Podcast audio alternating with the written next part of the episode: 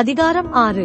அந்நாட்களிலே சீஷர்கள் பெருகின போது கிரேக்கரானவர்கள் தங்கள் விதவைகள் அன்றாடக விசாரணையில் திட்டமாய் விசாரிக்கப்படவில்லை என்று எபிரேயருக்கு விரோதமாய் முறுமுறுத்தார்கள். அப்பொழுது 12 சீஷர் கூட்டத்தை வரவழைத்து, நாங்கள் தேவ வசனத்தை போதியாமல் பந்தி விசாரணை செய்வது தகுதியல்ல. ஆதலால் சகோதரரே, பரிசுத்தாவியும் ஞானமும் நிறைந்து நற்சாட்சி பெற்றிருக்கிற 7 பேரை உங்களில் தெரிந்து கொள்ளுங்கள்.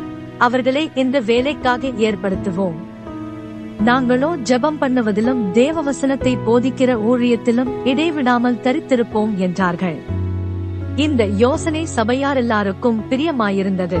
அப்பொழுது விசுவாசமும் பரிசுத்தாவியும் நிறைந்தவனாகிய ஸ்தேவானையும் பிலிப்பையும் ப்ரோகோரையும் நிக்கானோரையும் தீமோனையும் பர்மெனாவையும் யூதமாக்கத்தமைந்தவனான அந்தியோகியா பட்டணத்தானாகிய நிக்கோலாவையும் தெரிந்து கொண்டு அவர்களை அப்போஸ்தலருக்கு முன்பாக நிறுத்தினார்கள். இவர்கள் ஜெபம் பண்ணி அவர்கள் மேல் கைகளை வைத்தார்கள். தேவவசனம் விருத்தியடைந்தது. சீஷருடைய தொகை எருசலேமில் மிகவும் பெருகிற்று. ஆசாரியர்களில் அநேகரும் விசுவாசத்துக்கு கீழ்ப்படிந்தார்கள். ஸ்தேவான் விசுவாசத்தினாலும் வல்லமையினாலும் நிறைந்தவனாய் ஜனங்களுக்குள்ளே பெரிய அற்புதங்களையும் அடையாளங்களையும் செய்தான்.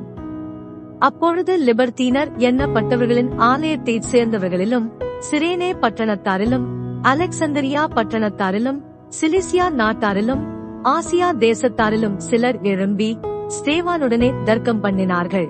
அவன் பேசின ஞானத்தையும் ஆவியையும் எதிர்த்து நிற்க அவர்களால் கூடாமற் போயிற்று.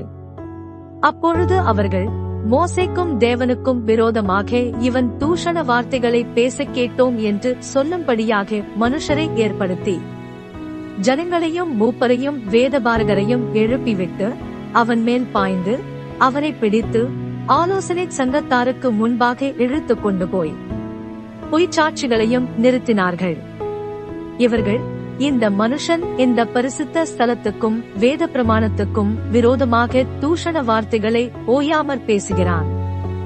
எப்படி என்றால், நசரேயனாகிய அந்த இயேசு இந்த ஸ்தலத்தை அழித்து போட்டு மோசே நமக்கு கொடுத்த முறைமைகளை மாற்றுவான் என்று இவன் சொல்ல கேட்டோம் என்றார்கள்.